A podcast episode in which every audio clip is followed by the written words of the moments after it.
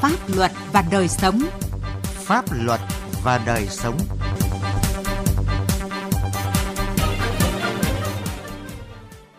Thưa quý vị và các bạn, chương trình Pháp luật và đời sống hôm nay có những nội dung sau. Vì sao quyền lợi người tiêu dùng vẫn chưa được bảo vệ có hiệu quả? Kiên Giang xử lý nhiều căn nhà không phép trên đảo Phú Quốc. Pháp luật đồng hành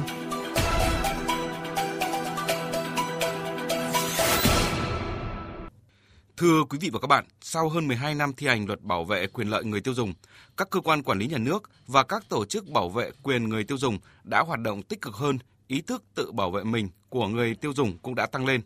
Tuy nhiên, quyền lợi của người tiêu dùng vẫn đang bị xâm phạm nghiêm trọng, nhất là trong bối cảnh xuất hiện nhiều hình thức kinh doanh tiêu dùng mới, đặc biệt là các giao dịch trên môi trường điện tử, các giao dịch xuyên biên giới, các dịch vụ chia sẻ trên nền tảng công nghệ số. Vậy giải pháp nào để bảo vệ quyền lợi người tiêu dùng tốt hơn? Tiến Anh, phóng viên Đài Tiếng Nói Việt Nam có bài đề cập. Ông Nguyễn Mạnh Hùng, Chủ tịch Hội Bảo vệ người tiêu dùng Việt Nam cho rằng chính sách bảo vệ quyền lợi người tiêu dùng Việt Nam thể hiện ở khá nhiều văn bản, trong đó quan trọng nhất là Luật Bảo vệ người tiêu dùng năm 2010, Luật Cạnh tranh, Luật Quảng cáo, Luật Thương mại, Thực thi các quy định pháp luật trong lĩnh vực này, giai đoạn gần đây, các cơ quan quản lý nhà nước đã nỗ lực trong công tác chống buôn lậu hàng giả, gian lận thương mại để vừa bảo vệ sản xuất, vừa bảo vệ quyền lợi của người tiêu dùng. Tuy nhiên, nhìn vào những vụ việc như pate minh chay gây ngộ độc, thuốc chữa ung thư giả, sản phẩm không rõ nguồn gốc, rau đội lốt hàng Việt Gáp, đến nhiều loại thực phẩm hàng hóa dịch vụ không đảm bảo chất lượng khác đã đang xâm hại đến nền kinh tế, sức khỏe, thậm chí là tính mạng của người tiêu dùng. Ngoài việc mất an toàn trong chính bữa ăn, người tiêu dùng đã bắt đầu phải đối mặt với nhiều hình thức lừa đảo trong các loại hình dịch vụ sức khỏe, y tế, tài chính, các giao dịch qua mạng, mua hàng trả góp trong cái công tác ờ, đấu tranh chống buôn lậu, chống hàng giả, chống vi phạm an toàn về thực phẩm vân vân, các cơ quan thực thi của nhà nước đã phát hiện bắt giữ được rất nhiều vụ. Tuy nhiên nhìn vào thực tế thì có thể thấy rằng thực trạng vi phạm quyền của người tiêu dùng hiện nay cũng rất là nghiêm trọng. Theo luật bảo vệ người tiêu dùng năm 2010, người tiêu dùng có 8 quyền cơ bản như quyền được bảo vệ về an toàn tính mạng, sức khỏe, tài sản, quyền được cung cấp thông tin về tổ chức cá nhân cung cấp hàng hóa dịch vụ, quyền được bồi thường thiệt hại hàng hóa dịch vụ không đúng tiêu chuẩn, quyền được khiếu nại tố cáo khởi kiện hoặc đề nghị tổ chức xã hội khởi kiện để bảo vệ quyền lợi của mình theo quy định pháp luật. Đây chỉ mới là quy định mang tính tuyên ngôn nên quyền của người tiêu dùng vẫn chưa được đảm bảo. Luật sư Lê Hồng Lam, công ty luật Lạc Việt nêu ý kiến. Quy định bảo vệ người tiêu dùng còn mang tính tuyên ngôn khó thực hiện. Cơ chế phối hợp giữa các cơ quan có thẩm quyền trong công tác bảo vệ người tiêu dùng chưa được quy định một cách cụ thể rõ ràng, chưa xây dựng được một cơ chế giải quyết khiếu nại tranh chấp hữu hiệu để người tiêu dùng có thể tự bảo vệ mình. Bà Nguyễn Thị Lệ, Chủ tịch Hội đồng nhân dân thành phố Hồ Chí Minh cũng cho rằng quyền lợi của người tiêu dùng chưa được quan tâm đúng mức từ cả cơ quan nhà nước lẫn người tiêu dùng, trong khi hệ thống pháp luật về lĩnh vực này lại chưa tạo ra cơ chế để phát huy vai trò của cơ quan tổ chức giúp người tiêu dùng bảo vệ quyền của mình khi bị xâm phạm. Trên thực tế hiện nay, đa số các giao dịch mua bán thì được thực hiện trên môi trường mạng internet. Nhiều hàng hóa trên mạng so với thực tế thì rất khác nhau. Nhiều người mua bị lừa, nhận những mặt hàng không giống như đã thỏa thuận trên mạng Tuy nhiên khi nhận hàng không đảm bảo theo đúng tiêu chuẩn chất lượng mẫu mã nhưng vẫn không thực hiện được quyền bồi thường như là dự thảo luật đã quy định. Có những người bán hàng sau đó thì tắt điện thoại, thoát khỏi giao dịch, gây bức xúc trong dư luận nhân dân. Tuy nhiên là cái chế tài xử lý hiện nay thì cũng còn rất khó khăn, không kiểm soát được. Trước một số quy định trong luật bảo vệ người tiêu dùng hiện hành còn chưa rõ ràng hoặc đã không còn phù hợp với thực tế, tại kỳ họp thứ tư Quốc hội khóa 15 vừa qua, chính phủ đã trình và xin ý kiến của các đại biểu Quốc hội về dự thảo sửa đổi bổ sung luật bảo vệ quyền lợi người tiêu dùng. Dự thảo luật đã bổ sung nhiều quy định về bảo vệ quyền lợi người tiêu dùng trong các giao dịch đặc thù, hoàn thiện quy định về trách nhiệm của tổ chức cá nhân kinh doanh về bảo vệ quyền lợi người tiêu dùng – quy định trách nhiệm cơ quan quản lý và một số giải pháp và cơ chế phù hợp để thành lập và tạo điều kiện cho các tổ chức xã hội tham gia bảo vệ người tiêu dùng.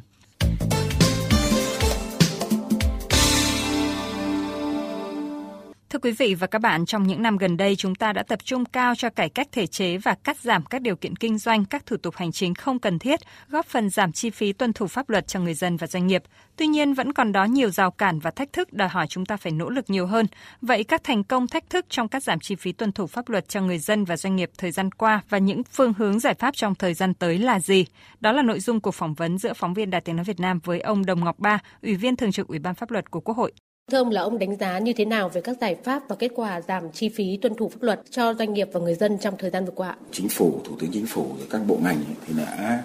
à, chỉ đạo thực hiện rất là nhiều các giải pháp rất là quyết liệt, tích cực à, giảm cái chi phí tuân thủ pháp luật cho người dân và doanh nghiệp. Hàng năm thì chính phủ ban hành cái nghị quyết à, để mà thực hiện các cái giải pháp giảm các cái chi phí tuân thủ pháp luật. Đặc biệt là trong những năm gần đây thì chính phủ, thủ tướng chính phủ rất là quan tâm cái việc ờ, rà soát các cái quy định à, mà nó là những cái điểm nghẽn hay là rào cản cho ờ, cái việc thực hiện các cái hoạt động đầu tư kinh doanh ờ, của doanh nghiệp. Kịp thời phát hiện những cái quy định mà nó trồng chéo, mâu thuẫn không phù hợp với thực tiễn để mà có cái sửa đổi bổ sung thay thế. Thế rồi là chúng ta cũng có nhiều cái giải pháp đơn giản hóa thủ tục hành chính nhưng mà kết hợp với lại cái ứng dụng công nghệ thông tin. À, đánh giá sơ bộ từ ờ, 2016 đến 2021 ấy, chúng ta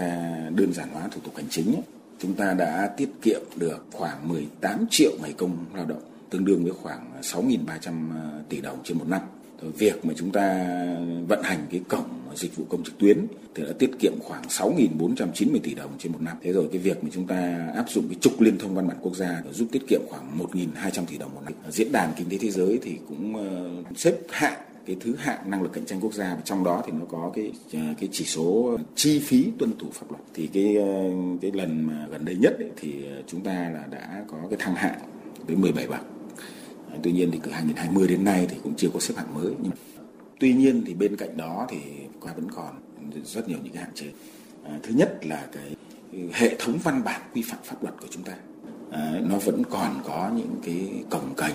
Rồi nội dung thì nó vẫn còn có những cái trồng chéo mâu thuẫn. Nhiều cái quy định thì nó vẫn chưa phù hợp với thực tiễn. Gây khó khăn cho người dân doanh nghiệp trong cái việc tiếp cận và và tuân thủ rồi một cái thực thi pháp luật của chúng ta thì, thì nó vẫn còn có những cái những cái hạn chế. Dù có những cái kết quả nhất định và cũng uh, có những cái hạn chế như ông vừa phân tích thì cái lời giải cho những cái uh, hạn chế đó thì theo ông là gì? Để mà có thể là cắt cắt giảm mạnh mẽ hơn chi phí tuân thủ pháp luật cho người dân và doanh nghiệp và cũng nâng cao thứ hạng chỉ số B1 của chúng ta. Cái mấu chốt cái quan trọng là các cái bộ ngành địa phải nhận thức một cách đúng đầy đủ cái vị trí vai trò tầm quan trọng và cái nội dung cũng như yêu cầu của cái việc cắt giảm chi phí tuân thủ ờ, pháp luật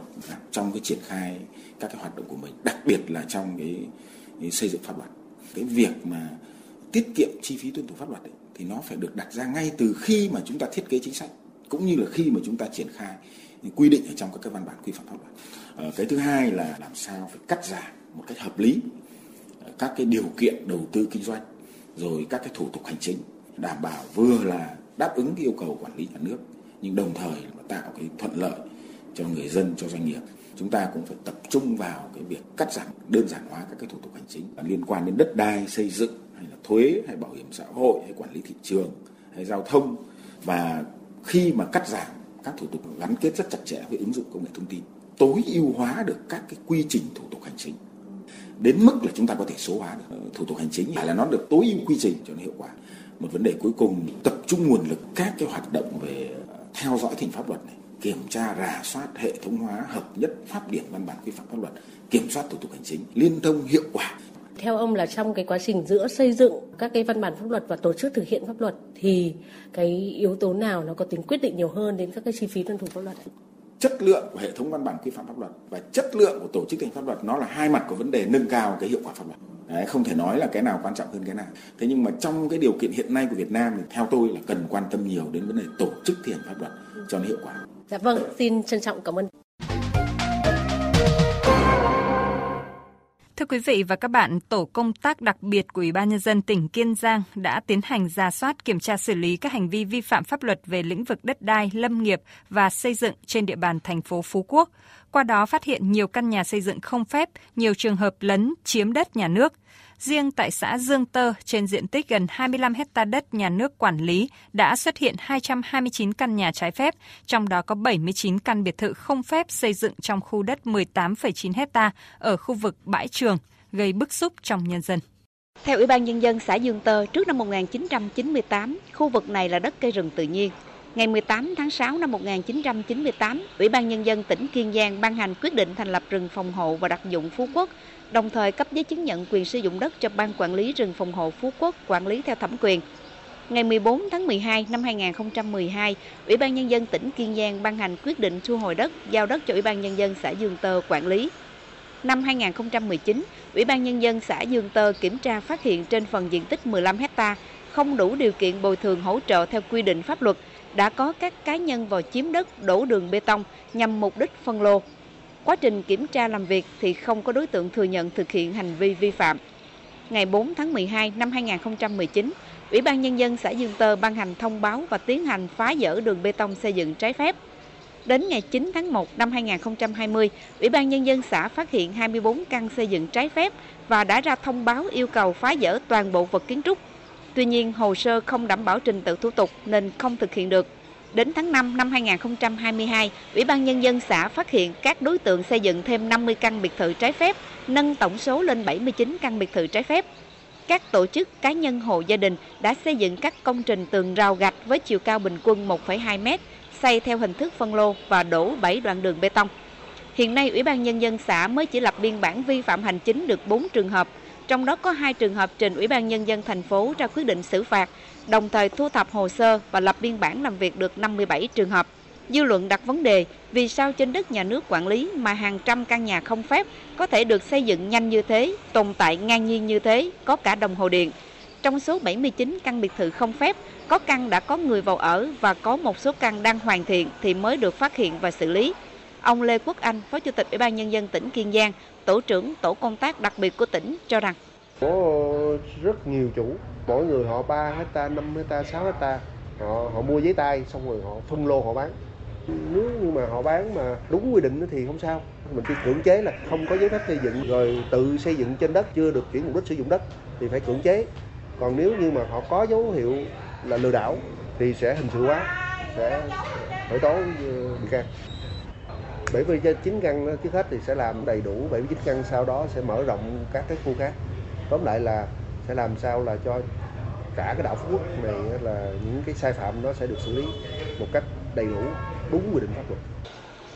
Liên quan đến 79 căn biệt thự xây dựng không phép trên đất nhà nước quản lý, công an đã xác định được 3 bị hại, đồng thời đã khởi tố vụ án, khởi tố bị can và bắt tạm giam 3 đối tượng về hành vi lừa đảo mua bán đất nhà nước. Đại tá Diệp Văn Thế, Phó Giám đốc, Thủ trưởng Cơ quan Cảnh sát điều tra Công an tỉnh Kiên Giang cho biết. Trước nhất là bắt xử lý ba cái đối tượng ngoài xã hội, nó lừa đảo nó bán đất của nhà nước. Và tới đây còn tiếp tục mở rộng bắt thêm còn F1, F2, F3 nữa. Còn lại cái 79 căn nhà này xây trên đất nhà nước. Có hai vấn đề đặt ra. Một là quản lý về đất đai như thế nào. Hai là quản lý nhà nước sử dụng thế nào. Trách nhiệm thuộc về ai cái đó phải làm rõ. Đó. còn trước mắt là đất của nhà nước thì mình trả lại đất cho nhà nước Lãnh đạo Ủy ban Nhân dân tỉnh Kiên Giang cho rằng, trước mắt cưỡng chế hai căn đủ điều kiện, sau đó sẽ tiếp tục rà soát tính pháp lý để cưỡng chế tháo dỡ tất cả những căn nhà xây dựng không phép, xây dựng trên đất nhà nước quản lý, đảm bảo đúng quy trình, đúng quy định để trả lại hiện trạng, trả lại đất cho nhà nước. Đến đây, thời lượng dành cho chương trình Pháp luật và đời sống đã hết. Cảm ơn quý vị và các bạn đã chú ý theo dõi. Xin chào và hẹn gặp lại trong các chương trình sau. Trong thời gian qua, tình hình tội phạm mua bán người, đặc biệt là phụ nữ và trẻ em đang có chiều hướng ngày càng phức tạp. Nạn nhân bị mua bán trở về được hỗ trợ về nhu cầu thiết yếu, hỗ trợ về y tế, hỗ trợ về tâm lý, trợ giúp pháp lý theo quy định của pháp luật. Theo quy định pháp luật trợ giúp pháp lý, nạn nhân của hành vi mua bán người thuộc hộ nghèo, hộ cận nghèo hoặc người đang hưởng trợ cấp xã hội hàng tháng hoặc thuộc diện được trợ giúp pháp lý khác theo quy định tại Điều 7 Luật trợ giúp pháp lý như trẻ em, người dân tộc thiểu số, cư trú ở vùng có điều kiện kinh tế xã hội đặc biệt khó khăn, khi gặp vướng mắc pháp luật, hãy đến Trung tâm trợ giúp pháp lý nhà nước nơi cư trú